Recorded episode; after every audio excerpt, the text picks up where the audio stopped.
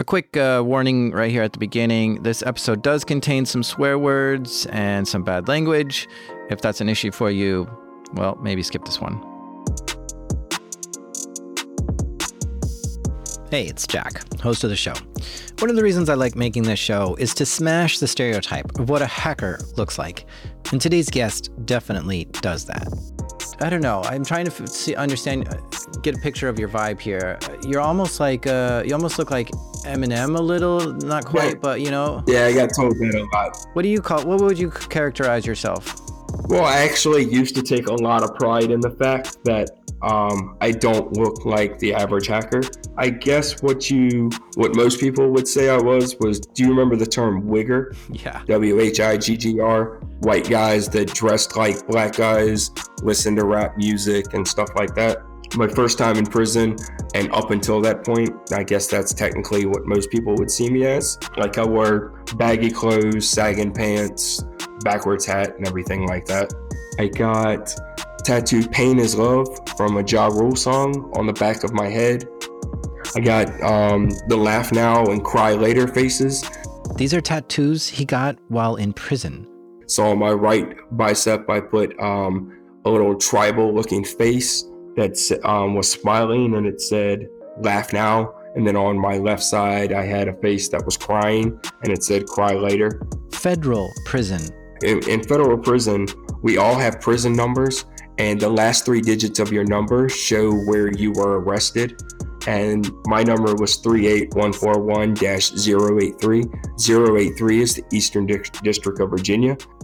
This is dawgyg, and his story perplexes me because of stuff he says, like, October 18th of 2018, I was paid $160,000 in that one day. so what did he do to make $160,000 in one day? Well, he's a hacker. These are true stories from the dark side of the internet. I'm Jack Rhysider. This is Darknet Diaries.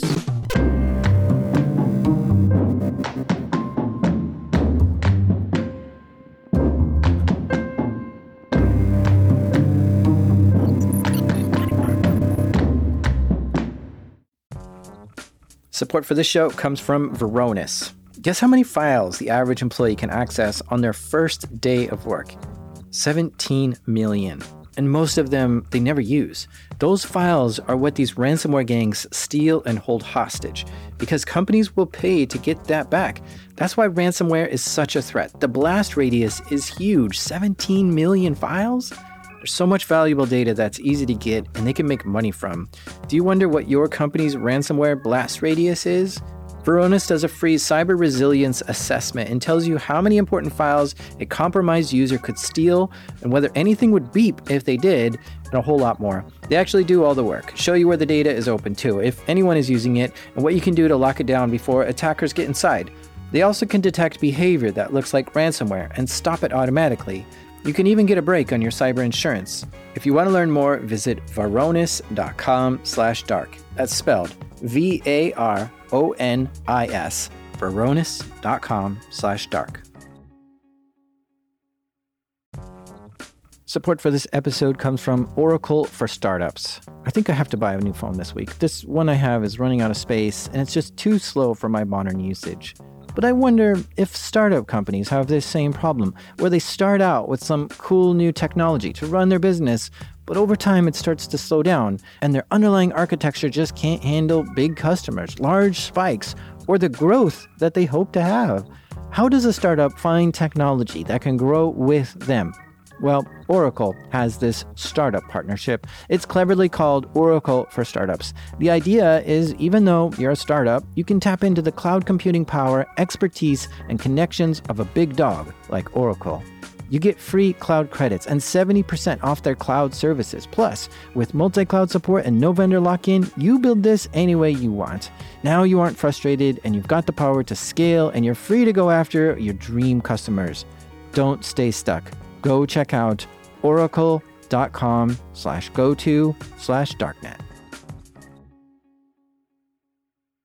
So, dawgyg's real name is Tommy DeVoss. And like many hackers, his story starts out when he was a young boy in a chat room. I actually joined the wrong chat room by mistake. It was just like somebody else's private room.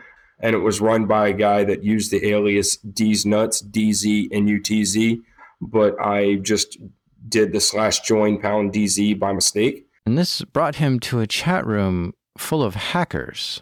I kind of just hung out in there. I would just keep joining that same room every day after school for a couple of weeks. So I started like asking them questions. They were like, who the hell is this kid? Blah, blah, blah.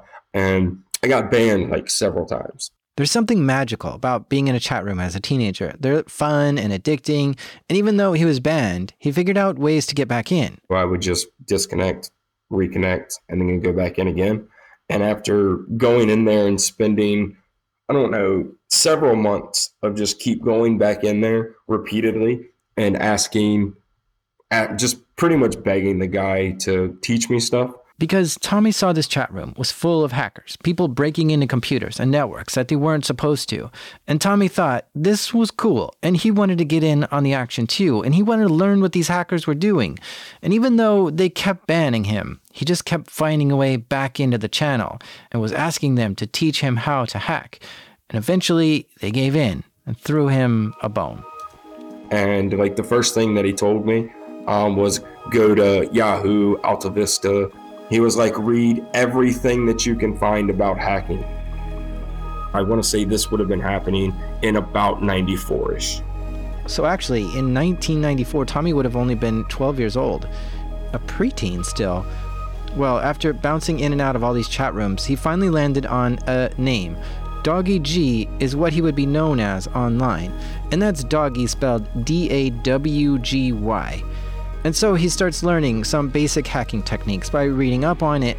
At that time, Phrack was a free online hacking magazine, so he probably dove into that and started reading it from like the first issue and slowly going through it, reading every issue. And he learned a few things here and there, but hey, he's just 12, so he was just starting out and wasn't very good. But he eventually joined an IRC hacker crew called TDK. TDK was stood for those damn kids the main focus of TDK was um, IRC EFnet wars. We would build botnets to go and check every single op in our target room and find a server that didn't have anybody from that server on it that was an operator. And then we would DDoS that server to split it off of the network and then they basically just take over the channel. Damn you. I, you're the one who did that. So that there was me a, off you so remember, much back in the day. Yeah, I remember that. I remember that because I was also hanging out in IRC channels in 1994 on EFnet, the exact place where dawgyg was trying to do server splits and take over the channels. I remember channels getting taken over by young kids, but at the time, I thought it was kind of funny and didn't really take these chat rooms too seriously. And when Tommy started calling himself dawgyg, trying to take over these chat rooms, I think this is where he starts trying on his black hat. That is, he's trying to conduct hacks that are causing destruction and grief. Maybe taking over a chat room isn't illegal, but this would be the beginning of his lifelong hacking career. What led you up to getting uh, suspended at high school? Um, so I used to get bored a lot. Well, I was taking a computer class for uh, it was uh, Basic in school. So a lot of times I'd get bored and wouldn't have anything to do because I would write my program for the class really fast, and I would actually DDoS my school's IP address to take our internet down because then we couldn't do class and we'd get to go outside and play. Yeah, he crashed the school's internet because he would rather go outside and play. Well, I actually got in trouble for doing that. Um, they suspended me the first time three days for that. That was his first suspension from high school, but it wasn't his only one. Soon after that, he got suspended again. I got expelled from school because I broke into a uh, military base in Korea and used their computer systems. Um, I hijacked the AOL account that the uh, general of the base was using, and I sent an email from his email address from his AOL account to the superintendent of Hanover County that um, one of the high schools in his uh, county was going to blow up at 10:30 in the morning. A convoluted scheme, but it was done for the same reasons as the first one. He just didn't want to be in school. He wanted to be able to skip school, go to the river, smoke weed, and just have fun for the day. It worked. Sort of. School was canceled, but he didn't get away with it. I went to school the next day. There was a guy in a suit on each side of the door, and they were like, You need to come with us. I got expelled. Hmm. So, how did he get caught? Did that military base in Korea do some forensic investigation and trace this back to a teenager in West Virginia? No. Did the police track his online connections? No, again. What happened is that he told someone that he's the one who got school canceled that day. And that person went and told someone at the school that Tommy is who sent in this bomb threat. And um, because I had used the uh, internet to do it, the FBI ended up raiding my house about two weeks after it happened to take my computers. And uh, that was the first time that I was charged with computer crimes. I was actually charged with um, violating the um, Computer Fraud and Abuse Act. Being a minor, a sophomore, one of those damn kids in the eyes of the law, hmm, this could get bad pretty quick. The feds took his computers, but let him go free as they investigated the case. Well, this gave him more time, more time to hack more stuff. He got a new computer and slipped on his black hat again, but forget about TDK at this point. He was on to more ambitious adventures. So I started talking to a bunch of other hacking groups, and um, I came, I got in contact with a guy named Rafa, who was a member of World of Hell, and he was telling me about they had rules for the group where you were only allowed to hack um, Unix systems. You weren't allowed to target Windows because Windows was too easy, and they like to only attack government, military, and Fortune 500 companies. This was great. dawgyg liked everything about this the rules, the people, the stuff he was learning. So he started hacking with World of Hell. So then in June of 2001, I defaced my first website as part of World of Hell. And it was actually the um, Virginia, I broke into the Virginia Department of Informational Technology and defaced www.state.gov va.us, which was our main state website. Just from that point on, I just was defacing stuff with World of Hell for nonstop for about six to nine months. Oh, in case you're wondering, deface is just a term used to change what's written on a website. So you can like swap the photo that's on the front page to something else, or just change what's said there to whatever you want. In this case, he probably had to prove himself that he was the guy who hacked this site. So he probably wrote something on there like hacked by dawgyg or hacked by World of Hell or something like that. What were some of the sites that you were you got you were hitting or World of Hell was hitting?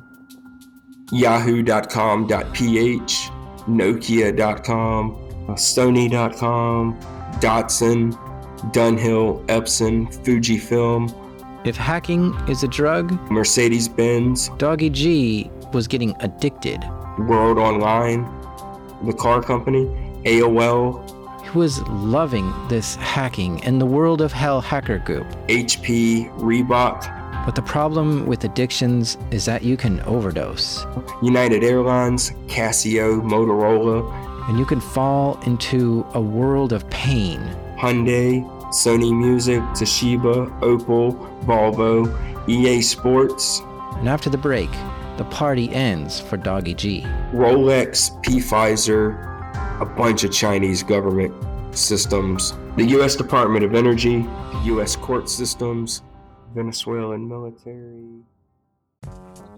This episode is brought to you by the Jordan Harbinger podcast. Here's a clip from one of his episodes. You're about to hear a preview of the Jordan Harbinger show, where I speak with the infamous Fyre Fest's Billy McFarland from inside federal prison, where he's serving six years for fraud and on the hook for $26 million in restitution. This call is from William McFarland, an inmate at a federal prison. Is this the new Billy that we're hearing, or are you the same Billy that tried to pull off the Fyre Festival?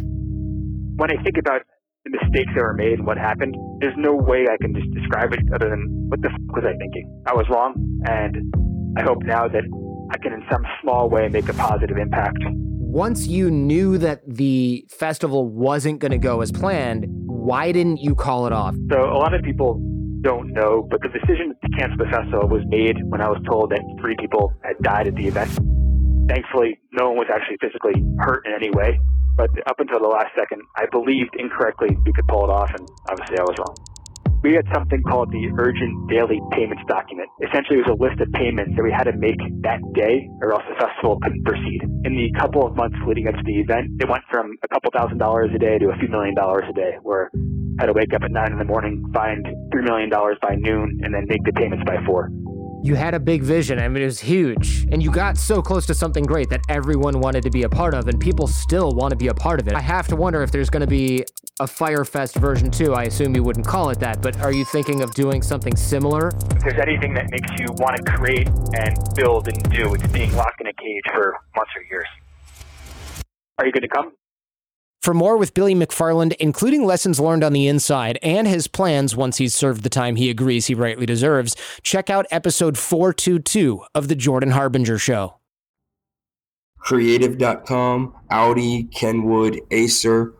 High schooler Doggy G was still hunched over his monitor wearing a black hat and defacing website after website. Xerox, Packard Bell, Compaq, 3Com. Doing all he could before he turned 18, which was an adult in the eyes of the law. So I turned 18 in November of 2001. I actually stopped hacking for a few weeks, but then I got bored again, so I started doing it again. I hacked consistently until June 12th of 2002. In the year 2002, On June 11th, that night, um, Men in Black 2 had just come out in theaters. So that night before I went to bed, I downloaded Men in Black 2. The plan was I was going to go to work the next day, and then I was going to come home from work early, smoke weed with my sister, don't bother calling the CIA. Forget the FBI. and we were going to watch that movie. He got out of work for the same reasons he wanted to get out of school, so he could go play. In this case, to play an illegally downloaded movie. So he goes home to his apartment with his sister and they watch Men in Black 2. But the real Men in Black were knocking on his door. And I went to push the door open, but it was yanked open in front of me, and an M16 was in my face. So there was somewhere between 20 and 30 agents inside of my apartment. Uh, my sister was sitting on my uh, couch crying. My dad was standing in the living room next to her. Um, and just like when he saw me walk through the door, he just looked at me and shook his head. They took everything in the house that was related to computers, uh, all floppy disk, any CD that was in there, every computer, every computer component, uh, every piece of paper that had notes handwritten on them. And what was going? I mean, what was your emotional level at that point? Were you like freaking out about this, or how how, were you feeling? I was I was scared shitless at the time because I was an adult at that point and I was on probation still for the hacking and bomb threat 2 years before. Once again, they took all his electronics and computers, and he had two weeks before his court date. This is it. I was like I've got 2 weeks of freedom. They're going to lock me up in 2 weeks. So I was like screw it. I'm just going to have fun and do whatever.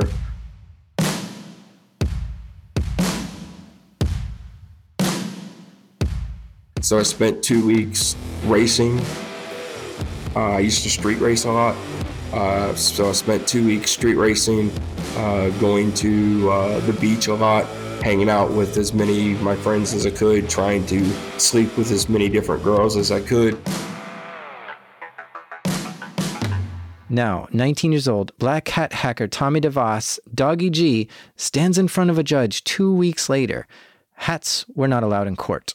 I ended up pleading guilty in October of 2003 to one count of violating the CFAA for uh, breaking into a computer system that controls interstate commerce. Um, I had broken into a website called Bank Colo, B A N K C O L O dot com, and defaced the website. And turns out it was for um, the Colorado Bank and Trust Company. Hmm, yeah. Messing with a banking website was probably a bad move. I mean, they're federally regulated and insured, which means that crimes involving a bank are probably going to be investigated by federal law enforcement. The judge asked me to stand up and he looked at me and he said, Mr. DeVoss, I do not believe that you're sorry for anything that you've done. I think the only reason that you are showing any remorse whatsoever is because of the fact that you got caught.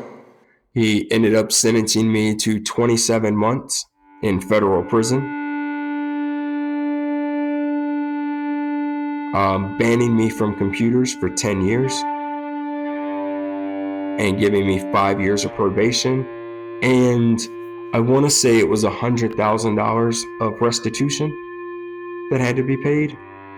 So then, after he pronounced my sentence, he said, uh, I now place you in the custody of the U.S. Marshals to serve your sentence.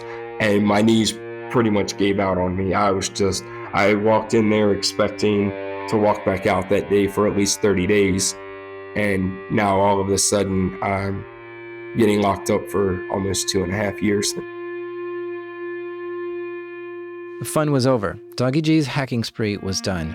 Back to being Tommy with no hat to wear in prison. What were some of the tattoos you got? My first tattoos in prison, I got a tribal on each one of my uh, biceps, one on each side. That was just a small little tribal, and one had a T for my initial, and the other one had a C for the girl I was dating at the time. I got three dots on my right wrist, which is a Hispanic gang tattoo for Puntos Locos, um, Crazy Life. Um, I had the words Crazy Life put on, um, I don't know what it's called. It's not my forearms, but it's like the back of my arms between my elbow and my wrist.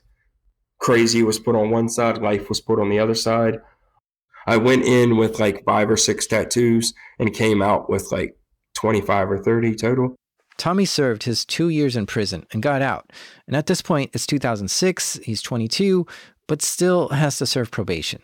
So you your real probation had 10 years, no computers? No computers, cell phones, game systems, fax machines, anything that could communicate with other people aside from an actual phone. Like I could make phone calls. I wasn't allowed to touch a cell phone or anything like that.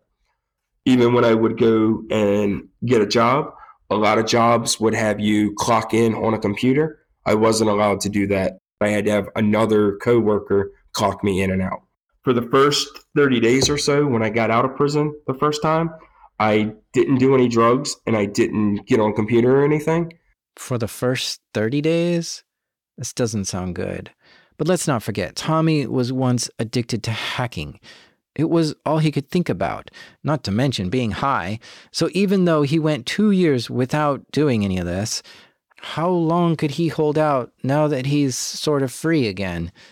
It turns out 30 days. I actually started defacing websites again because of how my bedroom was set up in the house. I used to sit at my computer and I was sitting next to a window that I could see out, but you couldn't see into it. So I just would always sit there, and if I saw a car pull in my driveway that I didn't recognize, I would jump up and take my desktop computer completely apart, hide different parts of it in various places of the house so it couldn't be found and then go and answer the door. His probation officer would visit sometimes, come by and check on Tommy, talk to him, look around his room, and make sure he wasn't using a computer, because that wasn't allowed on his probation. And one day, when his probation officer did come by, Tommy quickly shut down the machine, took it all apart, and hid it all over his room. But he forgot to hide one thing. And when the PO came into his room, he saw a keyboard on Tommy's bed. Busted. This was a violation of his probation, and he had to go back to prison to do more time. Eventually, he came back home again. Again, his probation was that he could not use computers, but Tommy just couldn't keep his fingers off them. He didn't want to hack anymore, but he was just addicted to computers and would use it for other things. But the FBI was interested to see if he was going to go back to being a hacker. The FBI actually watched me for six months. They rented the house across the street from mine, uh, took pictures of every person that came to my house. The FBI actually collected our trash to go through it looking for evidence that I was on a computer hacking again. As Tommy tells the story, his parents wanted to sell the house, and a couple of FBI agents came over posing as potential buyers of the house. And that's when they saw Tommy on his computer in his room. And this was a direct violation of his probation again, which was all the evidence they needed. The FBI went and got their arrest warrant and came back and knocked on the door. And when I opened it, they bust through the door, and it was the FBI DCIS, which is the Defense Criminal Investigative Service. It's kind of like the Department of Defense Defense's version of the FBI. Um, the Secret Service and state police from Virginia, and they locked me up for violating probation and failing drug tests. They gave me 14 months in prison that time, which was the maximum they were allowed to give me. They gave me what they call diesel therapy. They put me in solitary confinement for three weeks in Petersburg. Then they shipped me from there to um, USP Atlanta, which is a maximum security in prison in Atlanta, Georgia. They put me in solitary confinement there for, I want to say it was another three weeks. And then they sent me from there to a medium high prison in Williamsburg, South Carolina, where they put me in solitary again for a couple of weeks before putting me on the um, actual compound. I think going back to prison again really did change Tommy. He didn't like it there. He didn't want to ever come back. So he spent a long time weighing which was worth more to him the high you get from hacking or his freedom. Now, each time he went to court, he ended up in front of the same judge every time, and that judge's name was Judge Payne. And Judge Payne said something to him which had a lasting impact. So, the last time I was in court on October 28th of 2009, I had um, Judge Payne for every time I went to federal court, I had the same judge. And he told me that if he ever sees me in his courtroom again um, for a computer crime, he was going to give me life in prison. Yeah, he made it so I don't want to. I don't want to hack illegally anymore. I got a daughter that would be really mad at me if I went to prison for the rest of my life. So Tommy gets out of prison and does good on probation. No violations. In fact, he does all the time he's supposed to do, and on November 3rd, 2010, his probation is done and he's a free man once again. It was really nice to know that I could um, get on computers again and not like have to worry that I was going to go to prison or get caught on them or anything. I didn't have to hide them anymore. I was allowed to get cell phones, and the biggest thing to me was the fact that I was allowed to go to school now. Um, while I was on probation, I wasn't allowed to go to college, because you can't go through college without having to use a computer for something, especially when I wanted to go for computer stuff. Um, and I was allowed to try to find a computer job at that point. So that was like the biggest difference for me. He could go to college, use computers, but of course, he was not allowed to do any illegal hacking, no matter how tempting it might be. Finding a legit job in the tech industry is really hard when you have a federal conviction on your record, especially for fraud. I spent three years from 2010 to 2013 trying to find a computer job, period. Um, I kept working as a cook and doing construction, but um, uh, I couldn't find any company that would hire me doing computers because of my um, background and everything, they automatically think you were stealing money or identities. Tommy would sometimes get that itch to be dawgyg, the black hat, and hack into something again. But he controlled his temptations, no matter how strong they were. The truth was, he was really good at hacking. When you're really good at something, you like doing it. But then he heard about something new something that would change his life and start a new chapter for him bug bounties. There are two main websites that do this HackerOne and BugCrowd. Companies will go to these websites and say something like, hey, if anyone can find a security issue on our website, we'll give them a reward. Tommy came across HackerOne and decided to check it out. He saw the website Yahoo had a bug bounty program, and he was already really familiar with the way Yahoo worked. He'd been poking at it and hacking on it throughout his whole teenage life. So he was kind of flabbergasted now that Yahoo was willing to pay anyone who could find a security problem in their website. So he starts hacking around on their site and found something. I reported my first bug on HackerOne to Yahoo in March of 2016 and I found that a lot of Yahoo system admins and developers were using GIST to share information and they were forgetting to make them private or delete them after the fact. So I found a bunch of them that were leaking like internal passwords, database credentials, uh, network maps, and stuff like that. So that was my first bug to Yahoo, reported it to them, and they gave me like 300 bucks for it.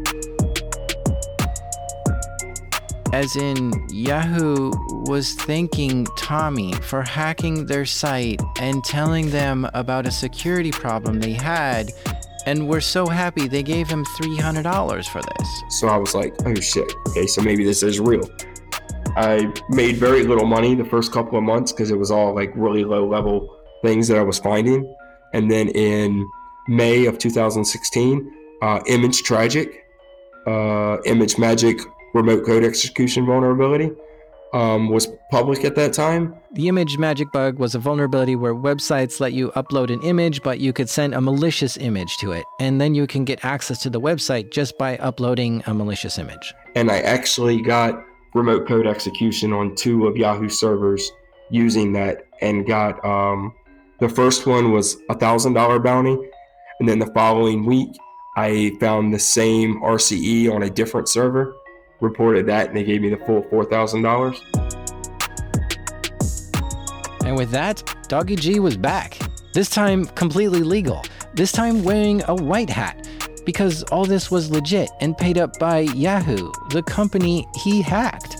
But because they have a bug bounty program, it explicitly allows this kind of hack if you're participating in the program. And they'll pay you for it. So he was basically given the green light to hack once again. dawgyg was in somewhat disbelief. Is this even real? But it was. So he sat up straight, cracked his knuckles, and began going to town looking for more bugs that would pay out. So in my first year doing bug bounties in 2016, I think I only made, gonna say somewhere between like thirty and fifty thousand dollars somewhere. Um, almost all of it was on HackerOne, and then in 2017, I had made, I ended up making like, um, I think I set the goal to make $100,000 in 2017 from bug bounties and made somewhere between 150 and $200,000 for 2017. The white hat hacker move was working for him, but what looked even better, what he really wanted, was a green hat. Green as in money. 2018, I think I made combined across all three platforms somewhere between six and seven hundred thousand dollars. For dawgyg, money looked best when it was turned into cars. Men in Black 2 got him in real trouble, but Fast and Furious truly inspired him. So the Fast and the Furious movies um, started coming out, what was it, like 99 or so? And I fell in love with the Skyline GTRs. So tell me about what happened to you in January 2018. In January 2018, I got um, a $175 bounty on a Friday afternoon on a HackerOne program. And I was kind of mad about the bounty because it should have been quite a bit more, but the program paid really bad. And I put the $175 on a, I bet on um, basketball, international basketball, a lot. Um, I put that $175 on there at about seven o'clock on that Friday night, and by Monday afternoon, four or five in the afternoon, I had turned $175 into $133,000. So um, I withdrew like 50,000 of it, and I went and bought my first Skyline. It was a 1992 R32 GTST. Like that was technically my dream car. It wasn't the GTR model, but it was still a Skyline. So I was like extremely happy. In 2018, dawgyg kept finding and submitting bugs on HackerOne. $200 here, $1,000 there, $5,000 there. He was racking up one bounty after another, slowly but surely, fattening his stack, earning his green hat, and then he scored the biggest bounty yet. Okay, so October 2018, I set the record for um, the most, um, the highest amount of bounties paid in a single day to a single researcher. I was playing with an SSRF and I found a bypass for their blacklist that they had used. And I ended up being able to bypass the blacklist in a total of 15 or 16 different endpoints for SSRF. I know some of you don't understand what he's saying. That's okay. All you need to know is that he found a vulnerability 16 times on a single company's website. And ended up getting new bugs for all 16 of them. And each one of them was $10,000. So it was like October 18th or something like that of 2018. I was paid $160,000 worth of bounties in that one day.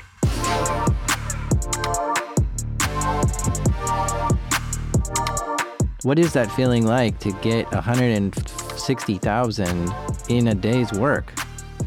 Unreal. It was just like it still seems too good to be true. That's my single day highest payout, but I've had at least five or six single days where I've made six figures in one day. Ask any racer, any real racer.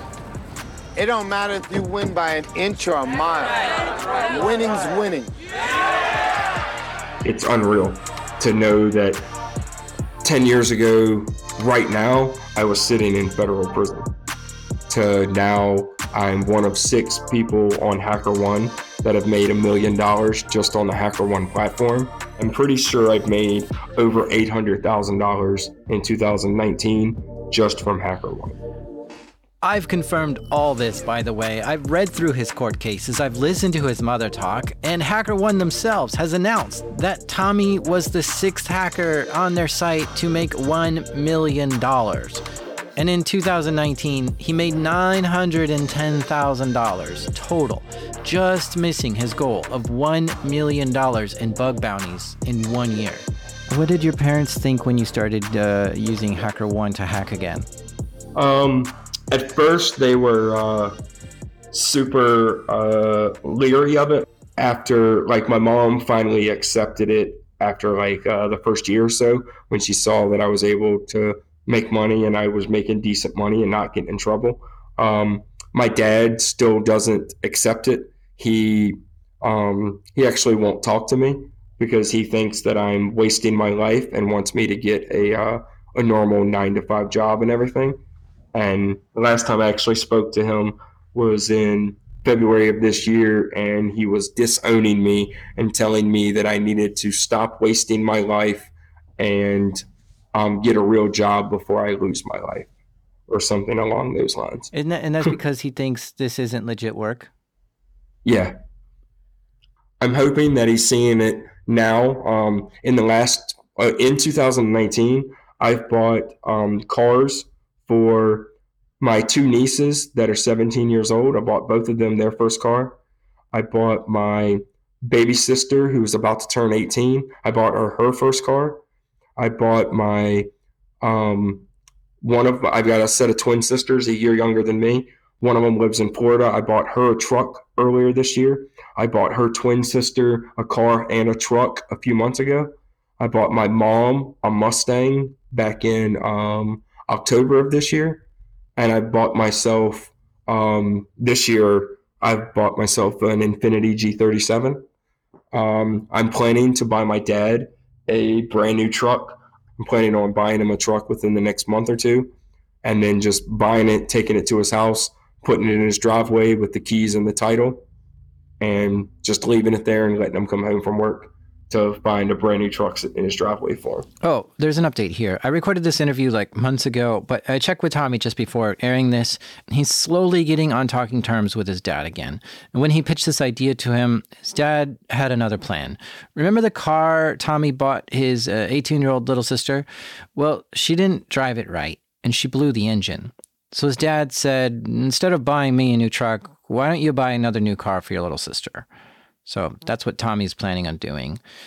And also, at this point, dawgyg has earned so much money that he's been able to buy two of his dream cars, and both of them are the classic Nissan Skylines from Too Fast, Too Furious. What are the license plates on your cars? On my um, R32 GTST, I've got an antique tag on it that says Hacker H4CK3R. On my 92 R32 GTR, it says Bounty Please. And then I have on my Infiniti G37, I have the license plate Thank You HackerOne. Earlier this year, I actually, a couple months ago, I actually was sent to DC by HackerOne and I spoke at a little cybersecurity leaders meetup between the government and uh, government and military agencies. So going from a black hat being sent to prison for hacking the government to actually being invited to speak to government leaders about my experience hacking them. This is the weird new future we're living in. 10 years ago, when dawgyg was hacking, bug bounties didn't exist, and the government was chasing him. Now, dawgyg is doing the same kind of hacking, but now companies are paying him to do it, and the government is asking him to come teach them. Sort of like if you can't beat them, join them. Yeah, exactly. And the good thing, one of the things that I love about the DoD's program so much is that it's their scope. Tons of companies start up a bug bounty program, and they have an extremely limited limited scope. And it's like we only want information about these and everything. And as a former black hat, I know that I don't give two shits about a scope if I'm a black hat. So, yeah, Tommy's now helping the feds secure their networks. It's weird how it all turned out, isn't it? And even though the bug bounties are bringing him a great income, he's actually been looking for a day job lately. I don't have anybody to talk to that um, when I make a really cool hack or anything like that, aside from the people online. I see hacking as kind of an addiction. Um, I'm just as much addicted to hacking as I ever was addicted to any drug or anything like that. I'll never stop hacking. The, actually, the only reason I'm looking for a full time job is because I miss working with the team. I just want to have a little bit of structure to my day so that I'm not just like, I sit around bored out of my mind a lot. And there's only so much Xbox you can play and online games and stuff you can play before even they get boring. Tommy did, in fact, recently get a job with one of the biggest banks in the US doing research on the threats they see there. He applied, interviewed, they liked him, he passed, got the job, and he had a start date in January. But when they ran a background check on him, they got worried. And so they decided not to bring him on board. And this was a bummer, since another reason he wants a day job is to prove to his dad that he's doing good work. I think he'll be um, happier then. I'll still be doing my bug bounties and stuff, but I'll have what he sees in his eye as a real job. Okay, so if Tommy's story is inspiring to you, you can get started earning money finding bugs too. And this is what Tommy suggests you do to get started. Just doing hacker101.com, which is kind of like Hacker University, where it's capture the flags and stuff to um, show you some real world examples of things that bug hunters have found to give you like hands on experience um, doing pen tester labs. I always suggest when somebody asks me where to start is reading every blog post you can find from bug hunters about what they found and everything, so it gives you an idea. Last thing I asked Tommy, a former criminal, is if he has any advice for the next generation who might be thinking of trying on that black hat. A, it's not worth doing the stuff illegally. Uh, thanks to Edward Snowden's leaks back in 2013, we know that everything we do online is uh, monitored by the U.S. government, and anybody that thinks that they can do things illegally and get away with it is mistaken. Um, anybody that has been doing things illegally and has gotten away with it, it's it's only because they haven't wanted to look at you yet, but they can. They're, they're you're not gonna hide yourself completely. Everybody makes mistakes and the amount of money that you can make doing this legally far outweighs the the money you're going to make illegally. Because I mean, if you're good enough to do this as a black hat, you're good enough to do this as a white hat, and you you can make life changing money doing it. Just before airing this episode, Tommy attended the H1415 hacking event. This is a nine hour hackathon put on by HackerOne in San Francisco. And the goal is to see how many bug bounties can be claimed within nine hours. A bunch of people showed up. Tommy went, and he was finding bug after bug and reporting them. And within the nine hours given for the event, he earned $101,000, which gave him the coveted MVH, Most Valuable Hacker.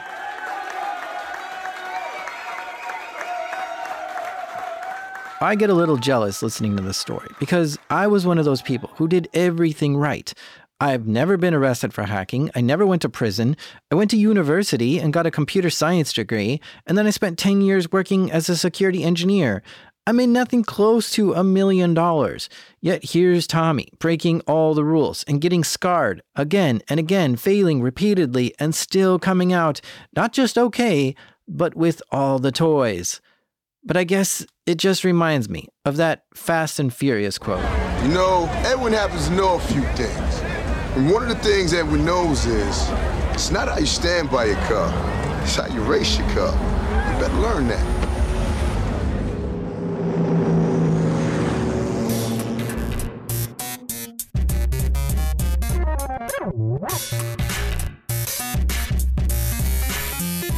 A very big thank you to Tommy DeVoss, aka dawgyg. Great story, but stay out of trouble, okay? Oh, have you listened to the five bonus episodes of Darknet Diaries yet? They're out there, but they're only for Patreon supporters. If this show brings you value, please consider giving to the Darknet Diaries Patreon. You can also get an ad free version of the show there, too. This show is made by me, the Tokyo Drifter, Jack Rhysider. This episode was produced by the turbocharged Jake Warga. Editing help this episode by the wind-blown Damien. And our theme music is by the electric-powered Breakmaster Cylinder. And even though a Mirai botnet is launched somewhere in the world every time I say it, this is Darknet Diaries.